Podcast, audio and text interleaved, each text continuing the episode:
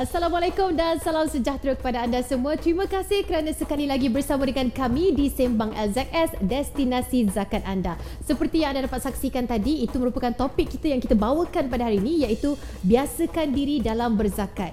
Jadi bagaimana sebenarnya untuk kita didik diri daripada peringkat awal, bagaimana untuk kita membiasakan diri menjadikan ianya bukan bebanan tetapi tanggungjawab untuk dilaksanakan bersama. Dan fokus utama kita pada hari ini, pastinya kita nak mengajak anak muda di luar sana dan setiap golongan yang mungkin culas, yang mungkin lagi tidak merasakan kepentingan dalam berzakat ini, dan bagaimana untuk kita perhalusi daripada peringkat awal. Mungkin mereka mahukan kenapa kita kena bayar zakat, mungkin mereka mahukan persoalan-persoalan seperti itu. Jadi insyaAllah kita akan bersama dengan panel kita untuk menjawab satu persatu soalan. Dan seperti biasa, kalau anda mungkin baru saja bersama dengan kami, jangan lupa untuk sharekan kita punya live ni supaya ramai lagi dalam kalangan kita untuk mengetahui info-info terkini dan juga saluran-saluran yang disediakan untuk kita menunaikan zakat dan pelbagai info terkini berkaitan dengan Zakat Selangor. Dan jangan lupa untuk ikuti kami, layari website kami di w w w dot zakat selangor dot com dot m y untuk pelbagai informasi terkini. Baiklah, itu sedikit pengenalan mukadimahnya. Kita ingin bersama dengan seorang individu yang sebenarnya tidak asing lagi bersama dengan kalian semua. Kita kerap kali menjemput beliau kerana beliau adalah orang yang terbaik untuk memberikan penjelasan demi penjelasan. Di sebelah saya, Encik Fikri Naim yang sekali lagi bersama dengan kita dari Ketua Divisyen Kutipan L Z S. Apa khabar? Alhamdulillah, sihat. Alhamdulillah, kita kali ini okey. Okey, alhamdulillah setakat ini. Dan hari ini kepada anda semua, teruskan bersama dengan kami kerana kita tidak ke berdua saja. Kita akan ada lagi tetamu yang akan bersama-sama dengan kalian semua. Jeng jeng jeng. Jeng jeng jeng. Ha, buat pertama kalinya kita tiga orang kan untuk siaran. Okey, uh, pastinya kali ini pendekatan kita berbeza dengan topik kita, iaitu biasakan diri dalam berzakat. Jadi apa yang kita perlu mengetahui adalah warga Selangor kita khususkan kan, hmm. zakat dan juga warga Selangor ini bagaimana sebenarnya penerimaan mereka. Okay. Untuk keadaan sekarang semasa. Silakan. Seperti yang Annie tahu, saya suka dengan fakta, mm-hmm. dengan figure. Mm-hmm. So hari ini pun saya datangkan. Mm-hmm. Faktanya kita ada satu perpuluhan lima juta penduduk di Selangor yang kita dah tolak siap-siap asnaf, kita dah kecualikan, dan kita ambil umur dua puluh lima tahun ke atas. Maknanya dua puluh lima tahun ke bawah kita anggap belum uh, berharta, berharta untuk bayar zakat. Mm-hmm. So kita ambil dua puluh lima tahun ke atas, kita ada satu perpuluhan lima juta. Mm-hmm. Tetapi yang baru menunaikan zakat harta, kita tak kira fitrah eh. Fitrah alhamdulillah, fitrah kita okey. Bab tu kita mungkin sampai dua juta dah bayar. Mm, Tapi okay. harta baru tiga ratus tiga puluh ribu daripada satu perpuluhan lima juta tadi. Maknanya lebih kurang dalam dua puluh tujuh peratus eh sorry dua puluh dua peratus.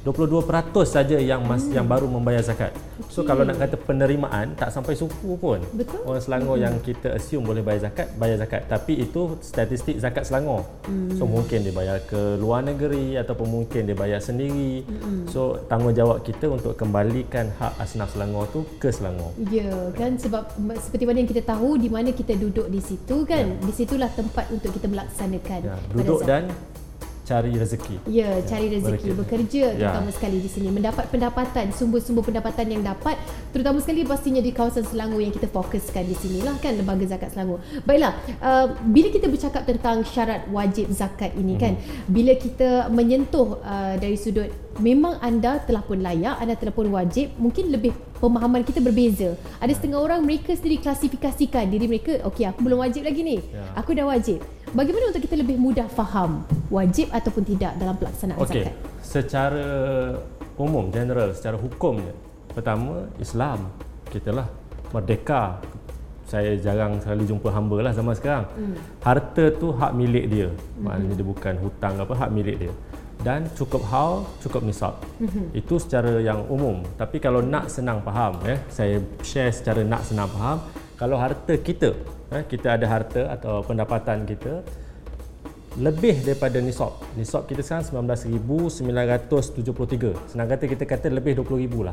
Harta kita lebih dua puluh ribu, maknanya kena bayar zakat. Mm. Macam mana nak bayar zakat? dua perpuluhan lima daripada harta tu. Mm. Itu secara kasarnya, dua perpuluhan lima daripada harta tu kita kena bayar zakat. Okay. Tapi kalau nak detail lagi, ha, itu yang kita akan promote lepas ni. Kita akan bagi tahu macam mana kaedah dia, sama ada melalui website kita ataupun melalui mobile apps kita. Yeah. Itu kita boleh kira detail dia. Mm-hmm. Tolak kos sara hidup kita, tanggungan kita dan sebagainya. Ada beberapa perkara lagi. Betul, dan ianya telah pun dimudahkan dalam satu aplikasi yang bakal dikongsi dengan anda semua nanti, ataupun mungkin anda dah tahu, boleh buka sama-sama untuk pelajari dengan perkongsian yang sedang kita jalankan sekarang ini. Dan masih sebenarnya ramai lagi yang uh, confused ataupun keliru dengan cukai, okay, sedekah dan juga zakat. Okay. Bagaimana untuk simplifikan, lebih ringkas untuk kita lebih faham? Okey, kita tengok tiga aspek lah. Pertama dari sudut hukum, kedua dari sudut apa tu kadar dia, dan ketiga dari sudut agihan, siapa yang menerimanya. Hmm. Kalau ikut hukum, zakat ni wajib sebab dia rukun Islam. Dia digandingkan dengan solat kan. Hmm. Aqimus solah wa atuz zakah. Dirikan solat dan tunaikan zakat. Ada tiga puluh dua kali ayat tu digandingkan. Eh, sebab solat tu kita tahu dia uh, apa tu ibadah fizikal dan spiritual, sebab dia berlaku pergerakan fizikal dan dia adalah spiritual dalaman. Zakat pula dia adalah sebaliknya, maknanya dia still spiritual tapi dia material. Hmm. Kalau solat fizikal tapi zakat material. Yeah. So kalau kita boleh gerakkan fizikal kita, okey, alhamdulillah kita solat, tapi belum tentu bab material kita sanggup keluarkan duit kita. So kita, Tuhan mendidik kita untuk tunduk kepada dia, bukan hanya dari sudut fizikal sahaja, spiritual juga, juga material. Bila kita kesanggupan kita untuk keluar dan tolong orang lain. So itu kalau kata zakat wajib tadi. Kalau kata wajib dari sudut Islam, hukum. Kalau cukai wajib dari sudut kerajaan. Tata negara kita mewajibkan cukai untuk uh, yalah kita tahu tujuannya. Sedekah itu sunat, volunteer. Kita nak buat boleh, tak buat pun tak apa. Itu sedekah. Itu kalau dari sudut hukum. Kalau dari sudut kadar, zakat tetap dua puluh lima peratus. dua puluh lima peratus. Kalau cukai, dia bergantung kepada pendapatan kita. Ya. Dia ada tax bracket dia. Kalau sedekah, tak ada kadar. Boleh satu ringgit, boleh sepuluh sen, boleh sepuluh ribu pun, itu sedekah volunteer. Itu dari sudut kadar. Kalau dari sudut penerima, zakat lapan golongan asnaf. Ha, walaupun ada orang salah faham, kenapa anak yatim tak dapat, kenapa ibu tunggal tak dapat, kenapa O K U tak dapat.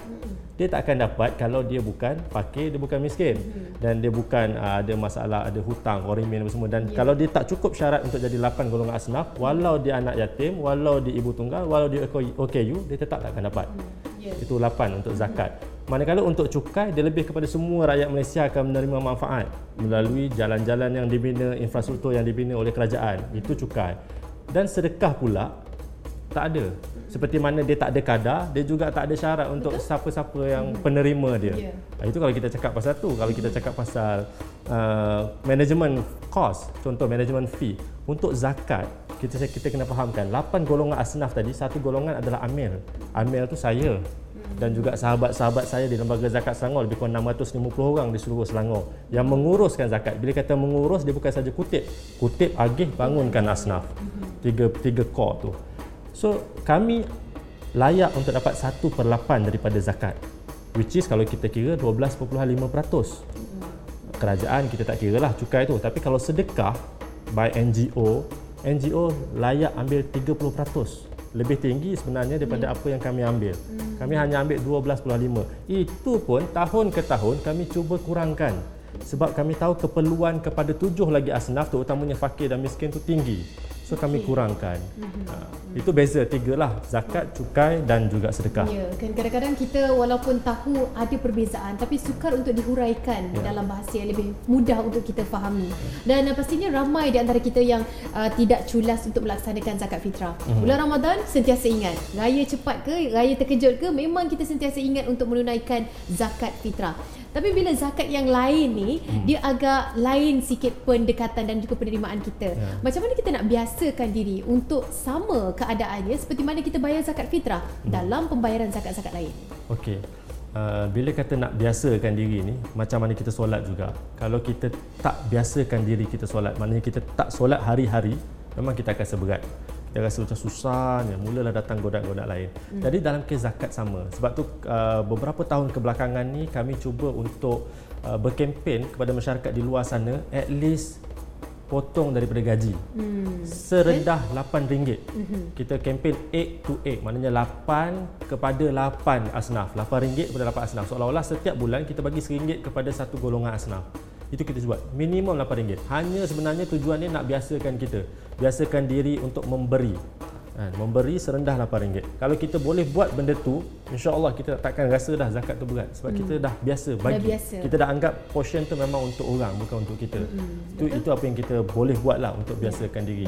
Kebiasaan itu tidak akan uh, jadi dengan sekelip mata eh. Kita ya. haruslah lakukan proses, proses dan pastinya ini antara inisiatif yang disediakan untuk kalian untuk mendidik diri kita ini biasa dalam tunaikan zakat, bukan sahaja zakat fitrah. Sebab Ramadan kan kita jumpa setahun sekali. Ya, jadi itu yang jadi biasa. Betul. Betul tak? Dia, dia punya vibe pun berbeza. Ya, Setiap betul. kali Ramadan, ramai-ramai akan menunaikan uh, ibadah zakat fitrah. Berbeza dengan zakat pendapatan yang kadang-kadang ada orang tak dapat gaji tetap dan sebagainya. Hmm. Satu, bila kita cakap pasal perkara ini, menimbulkan satu lagi persoalan. Ada yang bertanya, adakah kena cukup haul dulu barulah zakat itu perlu dilaksanakan? Okey. Hmm. Terima kasih soalan tu. Soalan ni popular ni. Bila kata pendapatan, kita tahu kalau pendapatan yang tetap eh. Kalau pendapatan yang tetap, kita tahu setahun kita akan dapat berapa. Setiap bulan kita akan dapat berapa. Jadi untuk zakat pendapatan, dia tak ada haul. Kita tak perlu tunggu haul, maknanya hujung yeah. tahun baru bayar daripada pendapatan kita tu. Sebabkan mm-hmm. kita dah tahu itu adalah fix pendapatan kita, pendapatan tetap, bulanan dan tahunan. So kita dah boleh tolak daripada bulanan tu. Maknanya macam kita sebelum ni potongan gaji, yang terbaru nanti kita ada juga tolakan auto debit atau direct debit terus daripada akaun. So tak ada haul untuk zakat pendapatan. Hmm. Walau bagaimanapun untuk zakat-zakat lain, contohnya zakat emas, zakat simpanan, itu ada haul, cukup setahun. Contohnya katakan tahun lepas kita dah bayar bulan dua belas. So untuk harta yang emas yang ada, simpanan yang ada, haul seterusnya adalah hujung tahun ni lah, dua belas yeah. tahun ni baru kita bayar. Lepas kita kira, kita bayar. Mm-mm. Tapi tidak untuk pendapatan. Yeah. So kita kena clear benda tu. Pendapatan boleh potong bulan-bulan, tak perlu mm-hmm. tunggu hujung tahun. Betul, itu yang uh, sedikit kemudahan diberikan kepada mereka yang yeah. mungkin uh, masih lagi keliru berapa nak bayar ni. Sebab uh. kadang-kadang kita punya pendapatan setiap tahun ataupun setiap bulan lah berbeza kan. Okay. Uh. Kalau pendapatan tak tetap, mm-hmm. okay. kalau pendapatan tak tetap, kita boleh buat yang auto debit tadi. Mm-hmm. Tolak tiap-tiap bulan, kita set. Katakan kita boleh anggarkan tahun lepas mungkin zakat kita dalam lima ribu ringgit. Mm-hmm. So kita anggarkan mungkin amount yang sama. Kita tak tahu lagi kita ada rezeki lebih ke tahun ni. So ada job-job-job, kita anggar lima ribu ringgit juga. So kita buat potongan bulanan. Kita katakan kita letak seratus ringgit sebulan.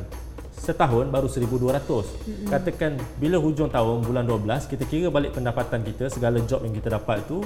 Katakan kita kena bayar lima ribu ringgit sebenarnya. So kita kurang tiga ribu lapan ratus ringgit. So kita top up bulan dua belas tu tiga ribu lapan ratus ringgit. At yeah. least kita dah bayar seribu dua ratus ringgit tadi. Dia tak betul. jadi berat sangat dah. Mm, compare lima ribu ringgit tadi. Mm, jadi nampaklah dia punya figure yang di akhir tahun itu tidak begitu membebankan yeah, kan. Betul. Itu yang inisiatif utama kita adalah kita tak nak rasa pembayaran ataupun uh, tunaikan zakat ini ialah satu bebanan.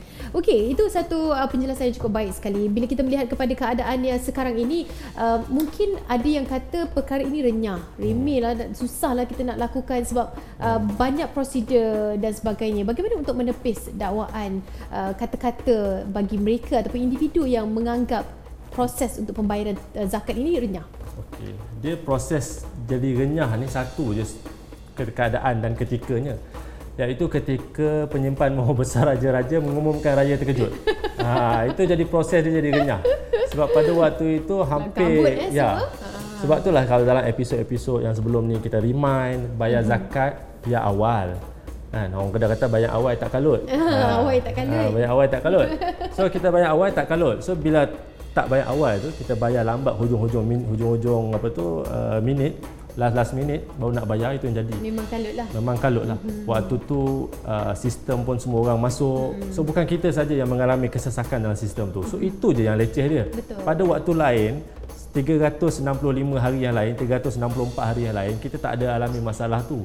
So kita boleh bayar waktu tu. Betul, tapi bila kita tunjuk, tunggu hujung. So nak bayar tu sekarang ni online. Mm. Kan online ni you just masukkan nama, nombor mm. telefon. Betul. I C, online banking, F P X, ya, settle. Pilih tahun bila nak bayar, mm. letak R M berapa, pilih jenis zakat, klik pergi ke bank yang online banking tu, terus proses seterusnya, masuk password dan sebagainya, selesai. Hmm, betul. Mm-hmm. Anda so, perlu fahami yang sebenarnya mudah. Tapi yeah. kadang-kadang kita sendiri yang memberi alasan terhadap diri kita. Susahlah, renyahlah. Nah, kalau cari Tok Amil malam raya tu memang susahlah. dia pun nak bakar lemang. Kan sibuk no nak berjabat ha. kan. Okey, itu antara perkongsiannya. Banyak lagi sebenarnya kita nak kongsikan, dan kepada anda kena teruskan bersama dengan kami sebab seketika nanti kita akan menjemput seorang lagi selebriti yang mungkin mungkin akan memberikan persepsi beliau untuk bagaimana kemanisannya dalam menunaikan zakat ini. Kita jumpa seketika nanti di Sembang L Z S.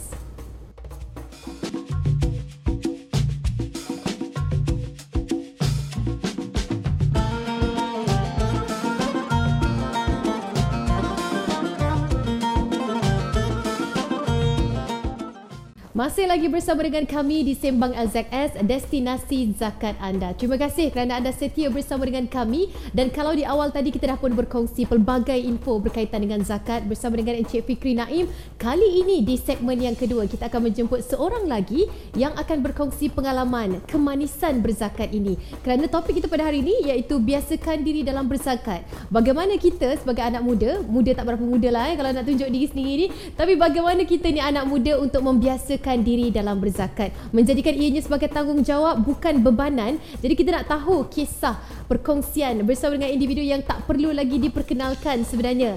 Di sebelah saya kita bersama dengan Ernie Zakri. Terima kasih banyak-banyak bersama sama-sama dengan kami. Assalamualaikum. Thank you so much. Ini kali pertama penampilan bersama-sama dengan kami yeah. keluarga Lembaga Zakat Selangor. Ya. Yeah.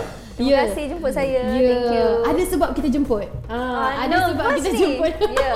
Ya, mula-mula tadi dia kata nervous, kenapa lah dijemput oh. lembaga zakat. Tak bayar zakat ke? Hey. Tapi mungkin terlebih bayar. Itu yang dia jemput insya-Allah.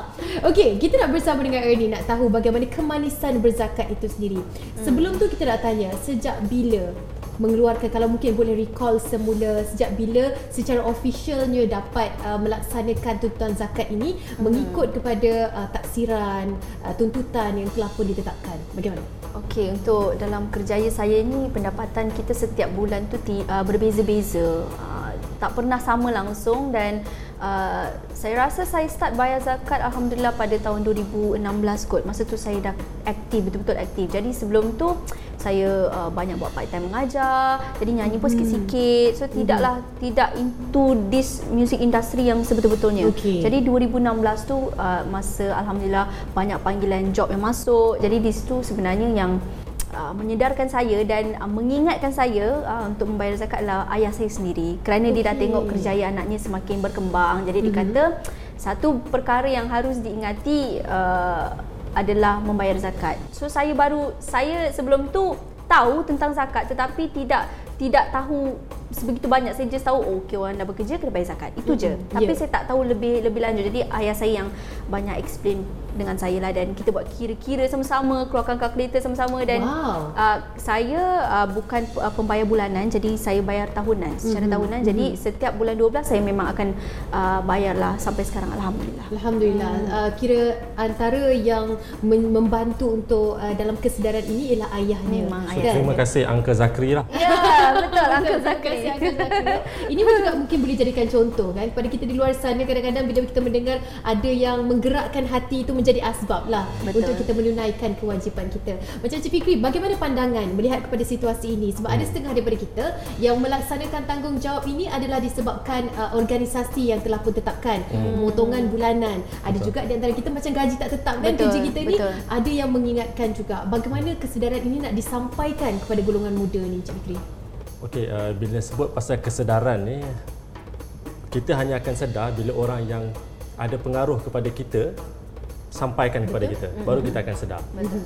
Sebab tu Ernie ada hari ni. Ya, sebab kita tahu dia berpengaruh. Dia. Ya, dia berpengaruh untuk golongan anak-anak muda di luar. Kalau Ernie yang sampaikan, seperti mana Uncle Zakri sampaikan kepada Ernie tadi, ya. betapa seorang ayah berpengaruh kepada anak. Betul. So seorang influencer akan berpengaruh kepada mereka yang mengikutnya. So kita harap benda tu sampai, sebab kesedaran tu susah. Dia orang kata ya, hidayah betul. milik Allah kan. Betul, so betul, memang betul. susah untuk kita. Kita dah berdakwah ber belasan tahun, mm-hmm. hampir dua puluh tahun kita dakwah, mm-hmm. tapi masih tak boleh nak achieve, uh, nak tap kepada semua golongan yang yeah. kita assume wajib bayar zakat, mm-hmm. dua puluh lima tahun ke atas, mm-hmm. masih ramai lagi yang belum. Ya, so betul. Maknanya uh, usaha akan diteruskan usaha walau akan macam diteruskan. mana sekalipun. Ya, kan? Kita akan lebih menggunakan kita, ramai influencer. Betul. Silakan. Kita akan teruskan usaha dan juga dakwah ini. Tak kira lah dalam platform bagaimana. Contohnya mm-hmm. seperti hari ini kan, kesempatan untuk menjemput Ernie sendiri. Ya. Okey, ini kemanisan tu. Bila anda membayar zakat, Kenapa boleh konsisten? Pasti ada sebab yang dirasai sendiri yang mungkin nak digambarkan kepada penonton-penonton kita, nak sampaikan apa yang dirasai oleh Ernie sendiri selepas menunaikan tanggungjawab kita. InsyaAllah, saya nak kata kemanisan tu uh, mungkin rasa kelegaan dalam hati menunaikan satu tanggungjawab tanggungjawab yang wajib ke atas semua umat Islam. Saya rasa itu itu itu yang saya sentiasa dapat setiap kali. Ada ada one one moment tu saya terlupa nak bayar zakat, tapi saya sentiasa diingati oleh ayah saya, ujung-ujung tahun je, "Dek, dah bayar zakat belum?" Jadi uh, perasaan lega tu perasaan lega dan dan bersyukur tu sampai bila selepas saya selesai menjalankan tanggungjawab saya lah. Itu itu yang boleh saya berikan pada anda semula, sebab kadang orang ni rasa dia lain-lain kan. Betul, ada yang betul, rasa betul, macam betul. perlu bayar macam hmm. awak cakap tadi, organisasi dan sebagainya. Tapi kalau macam saya ni kerja sendiri kan, mungkin saya rasa macam penat lelah saya tu sangat-sangat berbaloi bila saya hanya keluarkan dua perpuluhan lima peratus hmm. sahaja. Hmm. Saya rasa macam uh, untuk diri saya itu tak mencukupi sebenarnya, kalau kalau kalau lah saya mampu beri lebih kan, tapi hmm. saya mengikut apa apa yang di, diwajibkan untuk saya. So hmm. perasaan tu manislah. Mm-hmm. uh, lebih kepada uh, kerja keras kita, kita dapat at least diberkati, diberkati insya-Allah, dan dan at least ramai yang dapat berasa sikitlah. Ya, betul. Bila you bayar zakat, maknanya you achieve some level. Betul, you dah, betul? Pendapatan you pertama dah semestinya lebih daripada dua puluh ribu ringgit. Hmm. Ni stock kita. Bila kita dah layak untuk yeah. bayar kan, maknanya yeah. kita tahu kita dah ada pada standard. Makin banyak you bayar, maknanya you makin berjaya sebenarnya. Hmm. InsyaAllah. InsyaAllah, insyaAllah rezeki hmm. kan, rezeki anak lagi. Amin, insyaAllah. Amin, insyaAllah. Uh, kalau Ernie memilih untuk melalui platform ataupun saluran bagaimana, online ataupun yeah. memang prefer classic way, kita nak pergi ke uh, counter tu? Definitely online lah. Sangat-sangat mudah sebenarnya, tak ada alas, tak ada alasan. Oh, hari ni busy. Senang ah, aja kat kan. Phone, bayar saja. Kan. Ah. Fitrah hari tu online ke tak? Fitrah, zakat fitrah tak? Dapat oh. Ya. Dia tak terkejutlah. Dia tak terkejut. Dia tak terkejut. Ayah yang terkejut.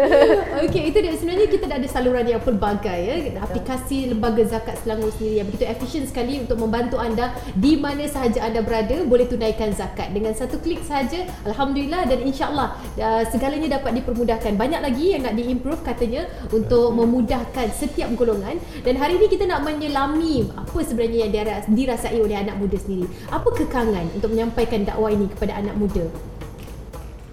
Uh, anak muda ni golongan yang baru ada pendapatan. Macam Ernie cakap, dia baru pendapatan berkurang dua ribu enam belas. Betul. Oh, dia start ada job betul. Yang steady. Uh, steady. Kan? So anak muda dalam golongan ni, pertama baru nak mula kerja, hmm. baru nak memiliki apa yang dikatakan aset, hmm. sama ada rumah ke ataupun ada yang kata kereta tu pun aset, yep. tapi itu kenderaan, dan baru nak mula rumah tangga. Hmm. Uh, time ni lah. So Uh, dia akan rasa berat sebab zakat tu dikira last sekali. Dah tolak hutang, tolak hmm. apa-apa semua sekali, baru zakat last sekali.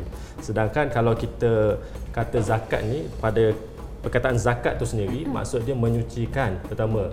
So bila menyucikan tu, saya boleh bawa hadis, ayat, dalil-dalil semua, tapi saya tak nak. Kita hmm. pilih untuk munasabah hari ni, hmm. logiknya hmm. macam mana kita menyuci, zakat tu menyucikan. Katakan kita dapat seratus ringgit sehari kerja kita. Mm-hmm. So itu kita punya rezeki seratus ringgit. Tapi adakah effort kita untuk dapat seratus ringgit tu betul-betul effort seratus ringgit nilai dia? Mm-hmm. Atau kita ada ketika yang kita mengular. Yeah, ada ketika kan? Yang kita lelaki ya, keluar hisap rokok. InsyaAllah, ya, ya, kan? Betul, betul. Buka TikTok, joget-joget yeah. sikit. Mm-hmm. Contoh. Mm-hmm. So itu adalah uh, saat-saat, minit-minit ataupun mungkin jam yang kita tak bagi effort untuk dapat seratus ringgit tu. Yeah. So macam mana kita nak clearkan part yang tak berkat tu? Hmm. Itu hasil yang tak berkat, bukan hasil gaji hmm. kita yang betul-betul kita wajib ataupun kita layak dapat. So dengan cara berzakatlah kita sebenarnya dapat betul-betul portion yang kita layak dapat, iaitu sembilan puluh tujuh perpuluhan lima peratus saja. Hmm. Itu saja portion yang kita punya. Hmm. dua perpuluhan lima peratus itu portion yang bukan kita punya akibat kita mengular tadi. Hmm. So yang itu yang kita ya, itu yang kita hmm. perlu keluarkan daripada gaji kita bagi kepada mereka hmm. yang memerlukan. Itu bila kita kata suci. Tapi zakat tu sendiri pun maksud dia subur, hmm. kembang. Adakah subur harta kita? Itu janji Tuhanlah kepada kita. Tapi yang kita boleh tengok daripada sudut ekonomi, katakan uh, Asnaf ni tak ada duit nak beli apa-apa barang uh, makanan. Kita ada duit, kita keluar zakat, Asnaf tu dapat. Asnaf tu pergi kedai, beli barang makanan, kedai dapat. Yeah. Kedai bayar pekerja. So, kitaran ekonomi tu bergerak kerana adanya zakat. dua puluh lima peratus tu menggerakkan ekonomi. Hmm. Itu yang kita menyuburkan, mengembangkan. Itu orang kata impact zakat kepada masyarakat. Hmm. So itu yang kita nak kena fahamkan anak muda, dia bayar zakat ni bukan wajib sebab Tuhan suruh. Yeah. Tapi impact dia bayar zakat tu apa? Pertama, pada keluarga dia. Sebab dua perpuluhan lima tu bukan hak dia. Kalau seratus peratus tu dia ambil bagi keluarga dia, dah jadi ya kita makan darah daging kita. Yeah, so yeah. kalau kita ambil sembilan puluh tujuh perpuluhan lima yang betul-betul suci, itu kita bagi keluarga kita, keluarga kita terjamin. Mm-hmm. dua perpuluhan lima yang bukan hak kita tu kita bagi masyarakat, masyarakat terjamin, ekonomi mengembang. So itu mm-hmm. yang kita nak kena sampaikan. Dari sudut tu kita mm-hmm. cuba untuk bawa naratif itu pula sekarang. Yeah. Mm-hmm. Kita tak akan bawa naratif hukum, hakam, yeah. dalil lagi. Betul-betul sebab uh, bagaimana cara penyampaian akan berubah mengikut yeah. kepada trend terkini dan penerimaan anak-anak muda masa kini. Masa kita muda dulu-dulu, eh ni tiga puluh sama. Ha, jadi sama masa kita sebaya, sebaya. Masa, sebaya, sebaya. Masih muda. Masa muda. Masa kita lagi muda sebelum yeah. ini, pendekatan kita mungkin dengan mendengar nasihat dan uh, ialah turun-temurun yeah, benda betul. Tu stage. Tapi sekarang mungkin mereka tengok TikTok, tengok uh, pepengaruh ataupun influencer yang melaksanakan perkara itu dan itu dicontoh. Contohi. Itu trend mereka sekarang ini kan. Jadi pendekatan yang pelbagai. Ernie sendiri macam mana? Uh, apa yang terbaik yang boleh dikongsikan dekat sini? Kalau mungkin ada anak muda yang nak mendengarkan hmm. tentang uh, ke, kewajipan kita menggunakan zakat ini, mungkin Ernie ada cara yang tersendiri untuk uh, dalam bahasa yang paling mudah nak hmm. sampaikan kepada mereka uh, bagaimana tuntutan yang dilaksanakan oleh Ernie pada beberapa tahun lepas, bermula pada tahun dua ribu enam belas. Okey, uh, sebenarnya to be honest, uh, tuntutan zakat yang saya laksanakan ini pun uh, memang sejujurnya daripada ayah saya. Mm-hmm. Beliau yang menyuruh. Tetapi hari ini sebenarnya saya rasa bersyukur sebab bila mendengar Encik Fikri cakap, terbuka lagi hati dan mata saya betapa pentingnya dan betapa berkatnya rezeki itu kalau kita beri dua perpuluhan lima peratus ni. Hmm. Saya rasa macam nak menangis. Ya Allah, selama pekerjaan saya ni, saya bukanlah manusia yang sempurna dan kita takkan mampu bagi seratus peratus uh, kita punya effort, effort dalam bekerja tu. Hmm. Jadi sebagai hamba Allah tu kita kena rasa malu kan. Sembilan puluh tujuh tu pun sebenarnya dah banyak dah Allah bagi kita. Betul. Dan only dua perpuluhan lima peratus pada saya, kalau, kalau untuk saya lah, Masya Allah, sayangnya Allah kat kita kan. Sikit je tu sebenarnya percentage. So sebenarnya rasa happy sangat dah bila dengar Cik Fikri cakap hari lebih ni. Lebih jelas kan bagaimana sangat jelas itu. Dan hmm. sangat tepat sebenarnya apa yang disampaikan. Kalau anak-anak muda ni, bukan kita tak suka dengar hukum, hakam ke apa ke. Hmm. We just want something yang lebih clear. Logic. Yang hmm. lebih logik. Oh, this is the reason why, why kita kena bayar. Hmm. So, saya tidak ada apa-apa, you know, like nasihat nak beri pada anak-anak muda. Sebab saya tahu sebenarnya, Uh, mereka betul kata awak tadi, mereka ni uh, banyak tengok pada influencer. Mm. Tapi apa yang saya saya sendiri kalau nak belajar something, saya akan cari kepada dari social media. Mm-hmm. Jadi apa yang saya boleh katakan di sini, apa yang kita buat ni adalah satu perkara yang sangat tepat, medium yang sangat tepat untuk beritahu pada orang yang uh, kepentingan kepentingan berzakat tu. Dan saya lebih kepada rasa bersyukur. Oh, ada reason sebenarnya saya datang ke sini. hmm. InsyaAllah. Ya, yeah, insyaAllah. Amin. Kan? Itu juga yang kita harapkan uh, sampai objektif dan juga penyampaian yeah. yang kita inginkan anda di luar sana mengetahui. Bagaimana sekalipun caranya uh, ada uh, pelaksanaan yang berbeza. Setiap individu mm-hmm. dia akan merasai uh, kenikmatan yang berbeza. Dan Encik Fikri mungkin nak kongsikan juga, uh, kita pernah sentuh perkara ini. Adakah uh, wajar untuk kita didik anak muda daripada peringkat awal, akar umbi lagi, untuk mereka memahami uh, tanggung jawab berzakat ini? Sekali lagi mungkin dikongsikan. Sekali lagi. Mm, untuk kita, kita lebih faham. Lebih kepada melentur buluh daripada yeah. rebung lah. Betul. Ha. So, Ernie nasib baik dia belum jadi buluh lagi. Dah dilentur so, siap-siap dah. Ha, ayah dia dah melentur, Alhamdulillah. So kita tak nak sebab mm-hmm. ada, kita tengok statistik pun kita tengok memang mm-hmm. ada yang dah jadi buluh belum bayar zakat. Mm-hmm. So Uh, yang masih rebung ni yang kita cuba fokus sekarang ni, apa yang kita perkenalkan adalah silibus zakat. Kita ada modul hmm. pendidikan zakat, malah kita lah satu-satunya institusi zakat di Malaysia hmm. yang ada modul pendidikan zakat sendiri yang diajarkan di sekolah-sekolah agama di bawah Jabatan Agama Islam hmm. Selangor.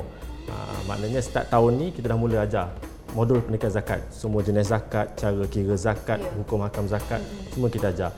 Uh, start sekolah rendah dan menengah. Tahun ni kita cuba luaskan pula kepada I P T. Kita dah bercakap dengan beberapa I P T untuk jadikan dia sama ada uh, orang kata course dalam uh, dia punya subjek subjek dalam dia punya course, ataupun mungkin dia akan jadi subjek elektif, ya, additional mm-hmm. subjek dalam uh, apa tu I P T, sebab ini golongan yang kita masih boleh bentuk. Mm-hmm. Kalau yang dah buluh ni susah, mm-hmm. nanti patah kan. Lagi satu, bila kita dah dapat pendapatan sendiri, mm. mereka merasakan inilah penat lelah aku selama yeah. ni. Uh, jadi bila dah ada uh, hak yang seratus peratus yang mereka rasakan itu adalah hak mereka, itu yang susah nak menjentik hati untuk berkongsi dua perpuluhan lima peratus kepada yang umum. Jadi bila kita didik dari awal, insya-Allah ini antara inisiatif yang cukup baik sekali apabila kita memberi kesedaran pada peringkat awal. Kan sekarang ini itu yang perlukan dan itu yang kita sedang laksanakan, insya-Allah. Satu idea yang cukup menarik sekali. Dan ini kita bekerja tidak ada gaji tetap seperti mana yang awak kongsikan tadi kan. Ada job dan ada bulan yeah. dapat sikit, ada bulan kita dapat lebih. Bagaimana Ernie dan juga suami, Encik suami Syamil uh, dapat memastikan kita tidak culas dalam melaksanakan ibadah uh, zakat ini? Uh, kalau saya, saya dan Syamil, kami uh, alhamdulillah segalanya kita, sebab yalah bila bekerja tak tentu ni, kadang-kadang ada minggu yang uh, saya kerja lebih lebih waktu ataupun Syamil kerja lebih waktu. Jadi kami selalunya apa yang kami buat adalah kami asingkan siap-siap sebulan tu. Maksudnya uh, sebulan pendapatan kami, kami asingkan siap-siap. Lebih atau kurang tu kami tak kira dulu, asingkan dulu siap-siap. Jadi selepas akhir tahun kami calculate sendiri uh, berapa pendapatan kami uh, selama setahun itu, hmm. dan kami uh, you know dividekanlah. Okey, hmm. ini ini untuk zakat, ini untuk macam-macam hmm. yang kami perlu bayarlah. Hmm. So uh, dari situ baru baru kami rasa ini, ini bukan beban, because kita dah simpan siap-siap kan. Mm-hmm. Jadi saya rasa ini uh, anak-anak muda kita kena harus ada plan, because mm-hmm. saya rasa kalau dah lagi-lagi yang partner yang dah berkahwin, of course plan tu kena kena lebih lebih banyak kan bila dah ada anak and stuff. So kalau macam saya, itu yang saya buat dengan mm-hmm. Syamil lah, kami asingkan siap-siap. Uh, kalau lebih, lebihlah kalau uh, perancangan. Boleh yeah. silakan, silakan. Boleh. Untuk uh, golongan yang sama macam ini, yang yeah. tak ada majikan. Sebab kalau yeah, kita betul. ada potongan gaji secara bulanan kepada majikan. Alhamdulillah uh, tahun ni uh, kita Lembaga Zakat Selangor akan perkenalkan satu saluran yang memang dah sedia ada di luar sana, mm. direct debit. So maknanya kita potong terus daripada akaun secara recurring, secara monthly, tak perlu okay. melalui majikan. Contohnya kita akan uh, dengan direct debit ni kita akan bagi link kita, kita ada portal. So siapa saja yang menerima link tu, yang uh, kita akan wawarkan link tu, contoh Ernie, masuk ke link tu, register dekat situ. Detail Ernie apa semua, berapa ratus nak bayar sebulan, okay. boleh buat monthly, pilih bank mana nak potong. So every month kita akan potong daripada bank Ernie tu. Auto debit lah. Ya, auto ah, debit. Dia akan okay. potong. Hmm. So itu salah satu kaedah yang ya, nak betul. meringankan lah. Instead of kalau macam ini dia dah memang allocate siap-siap, mm-hmm, tapi kalau betul. orang yang tak allocate, hujung yeah, tahun yeah, baru betul. nak kira, tiba-tiba nampak kena bayar banyak, ya, betul-betul. So dia akan rasa berat. So kalau dia memang dah boleh agak okeylah seratus sebulan, at least seratus sebulan dah secure. So bila hujung tahun bulan dua belas, kira balik, mm-hmm, katakan tak cukup yang potong monthly tu, baru top up, mm-hmm, baru tambah. Yeah. Jadi tak banyak sangat jumlah yang yeah, kita top up yeah, kan, betul. nampak ni. Mm. Jadi yelah sebab hujung tahun kita nak bercuti, kita nak apa lagi ni, nak renew rotek, nak renew ni semua yeah. kan. Jadi itu yang akan menyebabkan kekangan-kekangan untuk kita tidak uh, melaksanakan ataupun culas dalam membayar zakat. Perancangan dah dikongsikan oleh kedua-dua panel kita. Cik Fikri pun kongsikan cadangan yang baik, Ernie pun dah siap-siap ada perancangan yang baik untuk anda semua di luar sana. Anak muda, uh, ini antara perkongsian khas untuk anda semua sebab kita dalam fasa yang pernah melalui sukar untuk merancang kewangan kan. Betul. Mereka yang baru dapat gaji dan sebagainya. Ini antara idea-idea yang uh, cukup baik sekali, mungkin nak dikongsikan juga Encik Fikri. Uh, perancangan kepada institusi kewangan ataupun zakat ini pada masa akan datang yang mungkin boleh kita ketahui bersama. Perancangan, okey, uh, bila kita bercakap tentang zakat, macam Ernie tadi yang ajar, Pak Cik Zakri ajar macam mana nak kira. Untung sebab Pak Cik Zakri ada untuk ajar. Betul. Jadi mereka yang tak ada orang nak ajar ni. So kita kembali kepada asas. Bila kita tengok, okey, kita dah dakwah-dakwah selama ni untuk bagi kesedaran bayar. Tapi kalau kita tengok uh, carian di Google yang paling tinggi sebenarnya tentang kalkulator zakat dan cara kira zakat. Ya, betul. Ramai orang masih yes. tak tahu. Betul, betul. Ya, so kita kembali ke asas tu. Tahun ni kita mulakan bulan taksir zakat pada setiap bulan enam. Dia akan setiap bulan enam setiap tahun akan ada bulan taksir zakat. Mm-hmm. Macam mana L H D N tanamkan dalam fikiran kita bulan tiga bulan empat kena dikeluar cukai. Mm-hmm. So kita nak tanamkan dalam fikiran bulan enam kira zakat. Hmm. Sebab zakat ni sifat dia berubah. dia dua puluh perpuluhan lima peratus kekal, tapi pendapatan kita berubah. Yeah. Tiap-tiap tahun makin naik, makin naik atau mungkin kurang. Mm-hmm. So dia kena taksir tiap-tiap tahun baru kita boleh bayar amount yang tepat. Yeah. Ha, ini saya bagi contoh ni ya. Kalau kata kita patut bayar zakat lima ribu tapi kita bayar dua ribu, dia ibarat solat tak cukup rakaat. Yeah. Rakaat patut empat, kita buat tiga. Betul. Okay, itu kalau amount tak cukup. Okay. Yang kedua, kalau jenis zakat tak cukup. Contohnya dia bayar fitrah aja. Dia ada pendapatan dia tak bayar. So dia ibarat solat ada lima waktu sehari tapi dia solat tak cukup, mungkin empat waktu je. Mungkin subuh dia tinggal. Yeah. Yang paling sikit dia tinggal mungkin.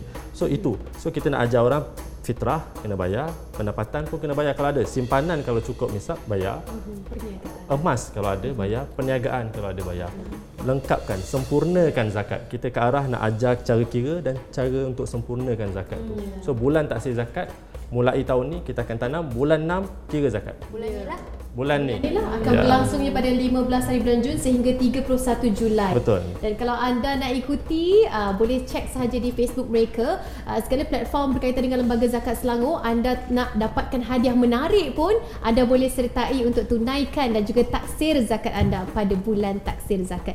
Okey, Ernie, yang terakhirnya, apa kata-kata yang terbaik mungkin nak dikongsikan kepada masyarakat di luar sana, uh, kesedaran kita bersama dan daripada Ernie yang mungkin rindukan Ernie selepas ini kan, boleh kongsikan sebelum kita tampatkan perbincangan kita di segmen ini, silakan. Ah, okey. Uh, mempengaruhi ya. Memp menghasut. Uh, apa nak cakap? Saya nak cakap bayarlah zakat. Ha, uh, saya saya Dengan tahu. Dengan nada yang tinggi. Bayarlah zakat.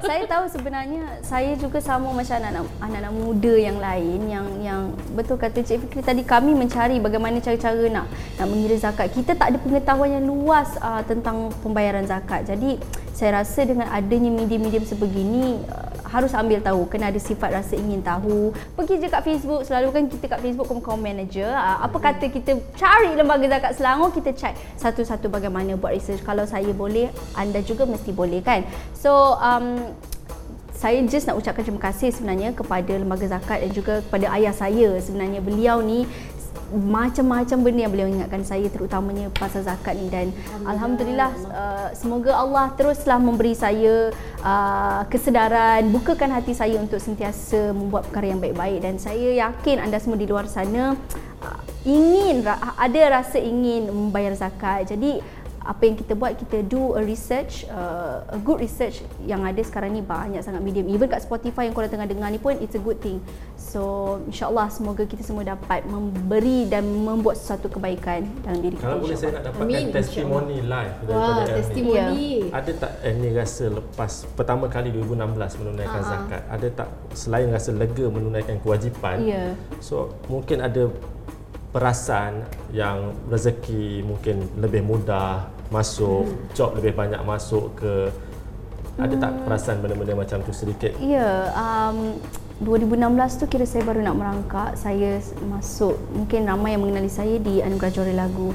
Jadi saya sentiasa berdoa, ya Allah, semoga dengan aku memberi zakat ni, kau luaskan lagi rezekiku, dan alhamdulillah starting dua ribu lapan belas sampailah sekarang ni, syukur alhamdulillah saya di sini untuk memberitahu anda, silalah bayar zakat. Jadi hmm. boleh dikatakan itulah dia doa kan, doa doa ibu bapa saya, dan juga mungkin yeah. yalah, keberkatan tu, alhamdulillah, insyaallah insyaallah amin. Bukanlah kata kita nak tunaikan zakat sebab nak rezeki luas, betul, ya? betul. Tapi inilah asbabnya yeah, uh, yang Allah janjikan tidak akan anda miskin jika anda tunaikan zakat. Amin. Jadi itu dia, terima kasih banyak-banyak kita ucapkan kepada Ernie Zakri. Cik Fikri jangan ke mana sebab kita hmm. ada segmen lagi, uh, okay. kena duduk sini lagi. Okey, kepada anda semua, teruskan bersama dengan kami di Sembang L Z S, destinasi zakat anda.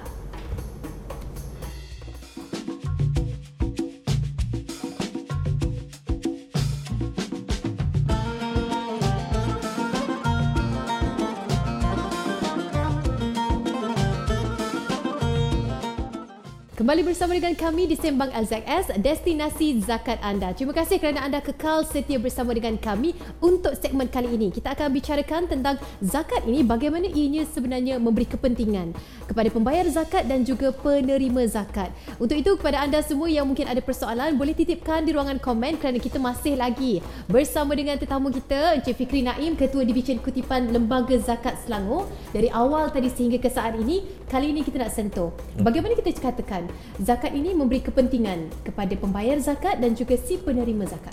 Okey, yang pertama kepada pembayar. Pembayar dari sudut dunianya, dia dapat rebat cukai. One to one, knock off. Kita bayar lima ribu ringgit, kita boleh rebat daripada cukai lima ribu ringgit. Yep. Yang kedua dari sudut akhirat, itu adalah rukun Islam. Yang ketiga, kalau kita sempurnakan rukun Islam, maknanya kita hampir kepada sempurnanya agama kita. Dan ya, balasannya tentu di akhirat nanti. Itu kepada pembayar. Mm-hmm. Manakala kepada penerima zakat pula lebih kepada kelangsungan hidupnya ataupun uh, orang kata apa, pembangunan hidupnya. Sebab kita ada dua jenis bantuan. Kita ada konsumtif untuk kelangsungan dan produktif untuk pembangunan. Kalau konsumtif ni macam ikan lah. Kan? Kita ada bantuan makanan bulanan, bantuan kewangan bulanan. Okay. Kalau produktif dia macam joran, kita bagi bantuan pendidikan, kita bagi bantuan modal perniagaan.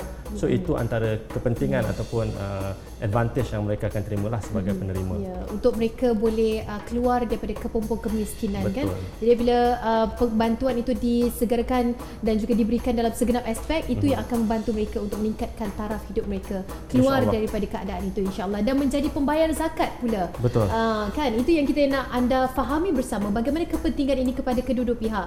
Dan kalaulah kata, mungkin ada di antara kita yang berfikir, kalau kita dapat kutipan sebanyak satu juta tu, hmm. jadi satu juta tu kita bagi kepada semua asnaf, kita hmm. tutupkan pintu asnaf itu. Maknanya ya. tidak ada asnaf lagi dalam Selangor ini. Ya, ini soalan yang agak famous. Dia mm-hmm. pernah tular dekat social media yeah. sebelum ni. Kononnya kalau kita kutip seratus juta, kita bagi seorang sejuta, kan dah settle masalah miskin. Mm-hmm.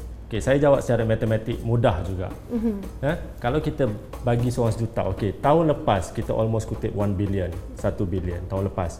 Asnaf kita ada enam puluh lima ribu keluarga, okay? enam puluh lima ribu keluarga yang fakir miskin. Kalau kita nak jadikan semua keluarga ni keluar pada asnaf, kan? Ada yang kalau yang dekat social media tu bagi seorang sejuta, jadi jutawan settle. So kalau kita bagi seratus juta dekat enam puluh lima ribu keluarga ni, kita perlu enam puluh lima bilion. Hmm. Kalau setahun kita nak dapat satu bilion pun susah, kita perlu enam puluh lima tahun at least untuk mm-hmm. cover enam puluh lima ribu keluarga dekat Selangor kalau tak bertambah. Sedangkan mm-hmm. situasi uh, situasi semasa asnaf sentiasa bertambah. Pelbagai faktor dia jadi asnaf, sama ada ekonomi, pandemik yang berlaku pun tiba-tiba orang tu jadi asnaf. Betul? Betul. So asnaf semakin bertambah. So dengan collection yang ada, kita hanya bantu untuk dia at least survive, dan kalau boleh yang produktif kita bantu keluar daripada asnaf. Kita bukan tak buat, cuma dia ada progress. Betul? Progressnya agak perlahan. Mm-mm. Itu sebab yeah. uh, mentality mentaliti orang, apa yang dia dah set dalam minda dia, asnaf adalah untuk terima bantuan, bukannya untuk terima duit dan buat kerja untuk keluar daripada kepompong asnaf. Yeah, tidak, mentaliti yeah. lebih kepada zakat untuk kami, kami terima, terima dan terima. So nak cari yang sanggup untuk terima dan keluar daripada asnaf susah. Kita hadapi masalah itu. Mm-hmm, yeah. yeah. Bukannya mudah ya, tanggungjawab untuk mengubah mentaliti dan mengubah persepsi mereka yang sentiasa dibantu. Betul. Kan, bukan kita katakan mustahil, tetapi tugas itu bukanlah mudah dan ianya perlukan kerjasama daripada segenap pihak sebenarnya. Betul. Bukan satu badan sahaja seperti Lembaga Zakat Selangor. Betul. Tapi kalau mungkin mereka tak terima bantuan daripada Lembaga Zakat Selangor, ada bantuan yang lain lagi diterima. Betul. Jadi menyebabkan saya beri mereka, contoh mm-hmm. satu mudah ni. Katakan uh, bantuan sewa rumah. Mm. Kita pernah bagi terus kepada penerima, tapi belum tentu kita bagi dia bayar sewa rumah. Setuju? Tuan rumah tengok-tengok tak bayar. Betul. Tuan rumah halau keluar yeah. sebab yeah. duit yang diberi tidak dibayar sewa rumah. Mm-hmm. Jadi inisiatif yang kita ambil, kita bayar terus kepada tuan rumah mm-hmm. supaya sewa rumah terjamin tuan rumah terima. So tak ada mm-hmm. lagi masalah kemudian yeah. hari asnaf dihalau keluar sebab tak bayar. Mm-hmm. Sedangkan bantuan Betul. diterima tiap-tiap bulan. Yeah, yeah. So itu yang itu yang kita cuba lakukan. Makna kata kalau kita bagi duit, belum tentu duit itu cukup. Mm-hmm. Betul. Ya kan, betul. Belum tentu duit itu diguna secara yang betul. Mm-hmm. Jadi betul. kita tolong dari sudut kita siap-siap tolong dia. Maknanya kalau kita bagi bantuan pendidikan, kita settlekan pendidikan mm-hmm. punya. Mm-hmm. Instead of kita bagi dua ribu, nah ambil dua ribu ringgit, yeah. pandai-pandai urus. Yeah. Belum tentu pandai urus. Mm-hmm. Jadi kita tolong uruskan. Pendidikan kita selesaikan. Mm-hmm. Sewa rumah kita selesaikan dengan owner. Pendidikan dengan sekolah, dengan universiti. Lepas tu apa? Uh, bantuan lain, kecuali bantuan makanan dan kewangan bulanan, ya kita bagi kepada mereka terus. Mm-hmm. Ya, betul. Sebab apa kita kena bantu untuk uruskan kewangan ini untuk mereka, kerana kita tidak mahu longgokkan lagi ada asnaf yang akan datang pada tahun-tahun yang akan datang dan sebagainya. Betul. Sebab sekarang ni mereka yang belum kategori asnaf pun berpotensi untuk mengalami keadaan itu kerana kehilangan pekerjaan, uh, ekonomi yang tak stabil dan sebagainya. Jadi kita perlu bersedia daripada semua aspek-aspek itu kan. Setiap tahun pastinya uh, itu yang dialami, cabaran demi cabarannya. Tugas Lembaga Zakat Selangor sendiri yang nampak macam mudah tetapi begitu sukar sekali untuk melaksanakan tanggungjawab menguruskan kewangan pastinya. Uh, pandangan tentang persepsi zakat, macam tadi kita ada kongsikan dengan Ernie kan. Mm-hmm. Jadi mereka yang um, yalah, dia ada kongsikan kalau kita tunaikan zakat ni pembuka pintu rezeki, dapat mm-hmm. banyak job dan sebagainya. Mm-hmm. Tapi bukanlah kita kata semata-mata kerana itu mm-hmm. disebabkan kita ni nak niat untuk melaksanakan zakat. Mm-hmm. Bagaimana kita kita memberi pemahaman yang um, seimbang, maknanya walaupun mereka ada anggapan begitu tetapi jangan berharapkan semata-mata ya. kerana bayar zakat confirm banyak job. Ya, okey. Itu yang kalau uh, Anim petik tentang Ernie tadi, mm-hmm. saya pun dah jelaskan juga dengan Ernie macam mana zakat tu secara ekonomi mm-hmm. dia membantu pergerakan ekonomi, pertumbuhan ekonomi, perkembangan ekonomi. So itu yang penting selain daripada rezeki sendiri. Kita mm-hmm. fikir kita bayar rezeki. Saya kepada diri sendiri ni saya lebih tekankan kepada suci tu, penyucian tu. Kita hmm. menyucikan apa yang kita dapat supaya itu hak Setuju. kita, one hundred peratus kita dapat hak kita sahaja, hmm. bukan hak orang lain. Hmm. Tapi kalau untuk rezeki, dia lebih kepada masyarakat di luar sana. Kita menyalurkan rezeki mereka. Apa yang Tuhan bagi kepada kita sebenarnya untuk mereka, twenty-five peratus tu. Kita hanyalah perantara yang menggerakkan ekonomi mereka dengan zakat. So itu yang berlaku. Walau bagaimanapun, janji Tuhan tu pasti. So dia ada berkat, zakat tu berkat. Berkat ni uh, maksud paling mudah adalah benda dia kecil, sikit, kecil tapi impact dia besar. Yeah. So itu maksud berkat. Mm. So two point five percent kecil je tapi impact dia Tuhan janjikan berkat, maknanya impact dia besar. Mm-hmm. So betul. Bagaimana Tuhan bagi balik impact daripada two point five percent tu kita tak pasti betul. Dalam jalan yang mana. Mm-hmm. Mungkin betul. Anak yang cerdik, Setuju. Mungkin kesihatan yang baik, mungkin umur yang panjang. Mm-hmm. So itu antara rezeki-rezeki yang Tuhan bagi balik kepada kita sebab keberkatan twenty-five peratus yeah. five peratus yang kecil itu. Mm-hmm, kan? Kita yeah. perlu mendidik diri kita untuk mensyukuri atas yeah. apa nikmat yang ada kan. Betul. Kadang tak perasan tau. Rezeki-rezeki macam tadi kan Fikri yeah. cakap kan macam uh, anak yang baik, anak yang soleh yang yeah. yang memudahkan urusan kita. Betul. Tak dapatlah nampak job yang terus besar datang berjuta-juta tapi Betul. Dapat satu environment yang baik yang memudahkan ada kita. Ada kes terbaru. Saya pergi minggu lepas. Mm-hmm. Ibu tunggal, uh, anaknya asalnya sihat tapi ada masalah sikit selepas pembedahan dia jadi O K U. So memang kena naik soda, dia tak boleh bergerak, tak boleh bercakap, makan pun kena bersuap. Okay. So ibu tunggal ni ada lima orang anak. Mm-hmm. So sewaktu anak dia tiba-tiba jadi O K U, dua tahun setengah selepas tu suaminya meninggal. Uh, di subuh hari meninggal yang baiklah insya-Allah. Mm-hmm. Okay. So dia membesarkan lima orang anak yang kecil. Jadi yang dia. Paling besar pun dalam darjah enam tak silap saya. Hmm. So lima orang anak yang kecil ni dia boleh besarkan. Tapi bila saya tanya soalan dekat dia, cukup tak puan? Apa yang puan dapat ni zakat ni? Alhamdulillah cukup. Dia hanya terima bantuan sewa bulanan, mm-hmm. bantuan uh, sewa rumah, bantuan kewangan bulanan, mm-hmm. bantuan pendidikan anak-anak. Yeah. Itu yang diterima. Yeah. Bantuan sorry susu dan pampers anak yang O K U mm-hmm. tadi. Itu dia terima. Mm-hmm. Dan dia kata cukup. Dan rezeki dia sebenarnya yang lagi besar selain Tuhan ambil anak jadikan anak O K U, tak Tuhan ambil suami dia, anak-anak dia yang sekolah tu semua pandai, semua skor. Hmm, kan. Ya. Kadang-kadang kita, itulah sebenarnya kemanisan dia kan. Allah itu akan menjanjikan dia akan uji kita semampu kita. Betul. Dan dia akan berikan yang terbaik. Jangan risau. Sebab apa kita nak berkongsikan uh, pengalaman-pengalaman ini supaya kita nampak dengan dunia lebih jelas kan. Kadang-kadang kita duduk dengan kehidupan kita, dunia kita, kita tak tahu apa Betul. Yang berlaku di luar sana. Okey, uh, kita juga nak berkongsi bagaimana dengan setakat ini pengagihan zakat hmm. yang diberikan di Lembaga Zakat Selangor sendiri. Uh, kaedah pengagihan ke macam mana? Uh, mungkin keadaan semasa yang okay. perlu kita ketahui bersama. Uh, so far kita masih bantu enam puluh lima ribu tu secara konsisten, uh-huh. secara bulanan. Uh-huh. Uh, kita juga bantu golongan miskin sementara yang terkesan sebab pandemik dan juga banjir. Ada okay. lebih kurang dalam four thousand keluarga macam tu, kita terus bantu. Uh, kalau kata dari sudut kaedah agihan, kita sekarang ke arah cashless. Tahun-tahun sebelumnya kita dah ke arah cashless kutipan. Sebab hmm. tu Ani boleh tengok kita ada apps, kita ada F P S online, semua bayaran dah boleh online. So ke arah ke depan kita cashless kepada agihan pula. Okay. Kita memang dah bagi agihan dalam bentuk transfer direct to the bank. Hmm. Maknanya kita bank in terus dekat uh, penerima. Tapi ada penerima, dah tentu kita tahu asnaf ada yang blacklisted, okay. kan, tak ada account tak bank account. Dan sebagainya. So itu kita bagi melalui voucher cash. So okay. far kita bagi melalui voucher cash. Tapi ke depan kita cuba untuk cari alternatif lain, mungkin kita boleh bagi melalui e-wallet. Mm. Mungkin mereka ada, oh, sebab kebanyakan ya, asnaf mm-mm. kalau ikut persentasenya besar mereka mm. ada smartphone sekarang ni. Betul. So even the basic smartphone pun boleh download apps yang boleh ada e-wallet. So mungkin kita boleh transfer melalui e-wallet. Mm. Itu kaedah yang kita cuba explore sekarang ni mm-hmm. untuk agihan. Ya, yeah, interesting sebab bila kita dapat bayar melalui online, kenapa tidak boleh agih melalui online? Sebab yeah. cabaran dia berbezalah kan, melihat kepada kategori-kategori mereka Betul. dan kemampuan mereka untuk mempunyai uh, kemudahan seperti akaun bank dan sebagainya. Ya. Kita nantikan berita yang gembira untuk Aha. mungkin kehadapan ini. Dan untuk pengetahuan semua, bulan ini merupakan bulan taksir, taksir zakat. Uh, zakat. Hmm. Jadi mungkin ada nak disampaikan kepada umum? Ada, sebab uh, golongan remaja, golongan anak muda, mereka lebih kenal B T S. K-pop. Uh, kan? Sebab tu kita buat B T Z. Wow. Uh, bulan taksir zakat. Dia ada juga eh ya, B T Z. Ada, okay. ada, ada.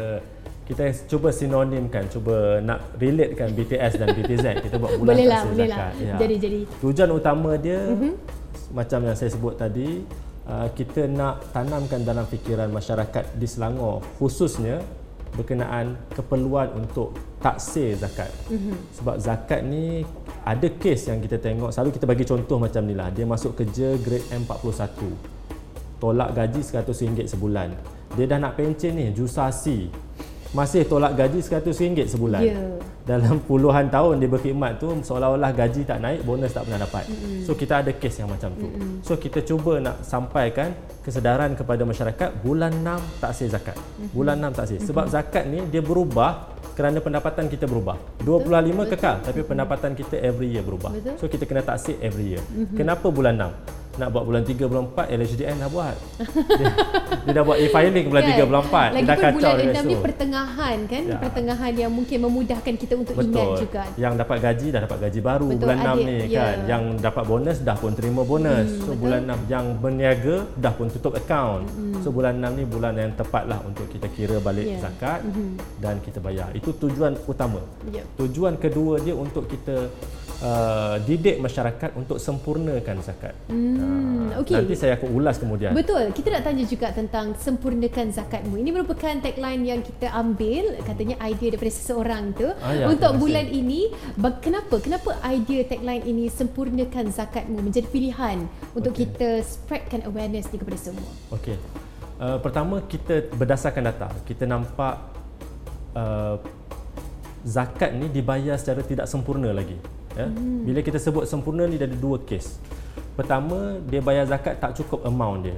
Katakan sebenarnya dia kena bayar zakat lima ribu ringgit setahun. Okay. Tapi disebabkan dia tak taksir, uh-huh. dia taksir based on sepuluh tahun lepas punya taksiran, yang mana waktu tu tiga ribu ringgit je setahun. Uh-huh. Dia pakai sampai tahun ni. So dia masih bayar tiga ribu ringgit sedangkan hmm. dia patut bayar lima ribu ringgit. Okay. Dia ibarat solat tapi tak cukup rakaat. Uh-huh. Contohnya solat Isyak empat uh-huh. rakaat, dia uh-huh. buat tiga saja. Macam maghrib. So tak sah. Kalau ikut, so tak sempurna pun zakat dia kalau tak cukup amount. Itu sempurna yang pertama. Sempurna yang kedua, jenis zakat tu.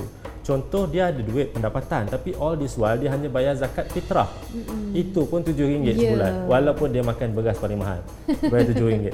So okay. kalau dia tak bayar zakat pendapatan, ataupun dia bayar zakat pendapatan tapi dia tak bayar zakat simpanan, sedangkan dia ada simpanan, dia ada emas, mm-hmm. dia ada pelaburan.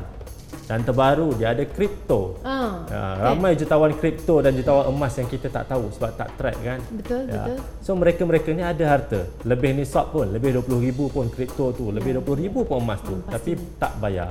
So ini kategori tak sempurna yang kedua. Maknanya dia patut bayar berapa jenis zakat tapi dia bayar satu jenis zakat saja. So dia ibarat solat ada lima waktu sehari, tapi dia solat empat waktu saja, satu waktu ditinggal. Hmm, lopong-lopong lah ya, lopong-lopong. Kan. So itu yang kita nak sempurnakan. Ya, sempurnakan zakatmu. Itu merupakan antara tagline yang ingin kita war-warakan pada anda semua supaya sama-samalah kita menunaikan ibadah ini dengan sempurna. Kita dah sampaikan banyak perkara. Terima kasih kita ucapkan kepada Encik Fikri Naim, Ketua Divisyen Kutipan L Z S yang bersama-sama dengan kami. Bukan kali terakhir pastinya. InsyaAllah akan ada lagi hari-hari ini. Kita bawakan Encik Fikri bersama dengan anda untuk kita kongsikan uh, dengan lebih jelas. Saya sukakan perbincangan pada hari ini kerana kita menyentuh segenap aspek berkaitan dengan info terkini untuk zakat kepada anda semua. Terima kasih kerana anda saksikan kami. Kita jumpa di lain episod insya-Allah. Jaga diri dan Assalamualaikum.